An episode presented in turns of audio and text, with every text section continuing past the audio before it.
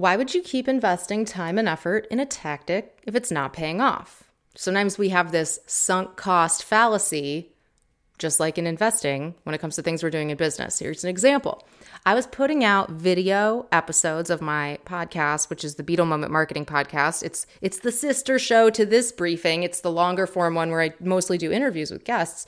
So I was doing video for it. And do you realize how much extra work it takes to put out a video podcast versus audio only? Well, it's a lot.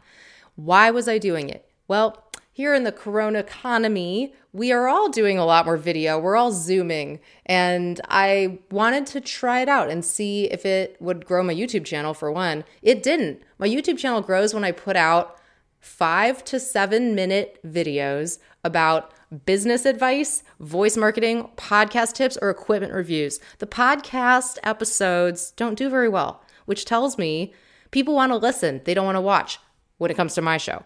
Other shows where they have two people in a studio together live, like if you watch Joe Rogan on YouTube, that's worth watching. Whitney Cummings' Good For You podcast, very enjoyable to watch on YouTube. But if you're watching a Zoom recording, eh, I think we're zoomed out. So I'm not going to put that effort into the video aspect anymore. And I will, I will probably pick up the interviews again, but not, not quite yet. Which is what I'm here to tell you today. I've tried something new on the Beetle Moment Marketing Podcast latest episode. I don't have a guest on. Instead, I did a quick rundown of other podcasts that I recommend for you, including Six Pixels of Separation, The Beancast, Animal Spirits, and a few others. And then I played the top five most popular briefings from this show for the past month.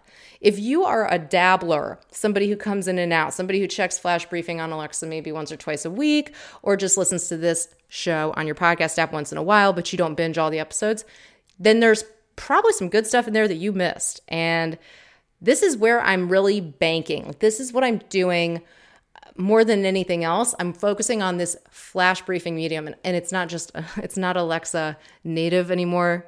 I'm device agnostic. I tell my clients, be device agnostic. You're not doing an Alexa flash briefing. You're doing a mini podcast, a daily briefing, available everywhere you get your podcasts and on voice. That's the point. So, check out the latest episode of the Beetle Moment Marketing Podcast to hear something different. And it's short, it's always under 30 minutes.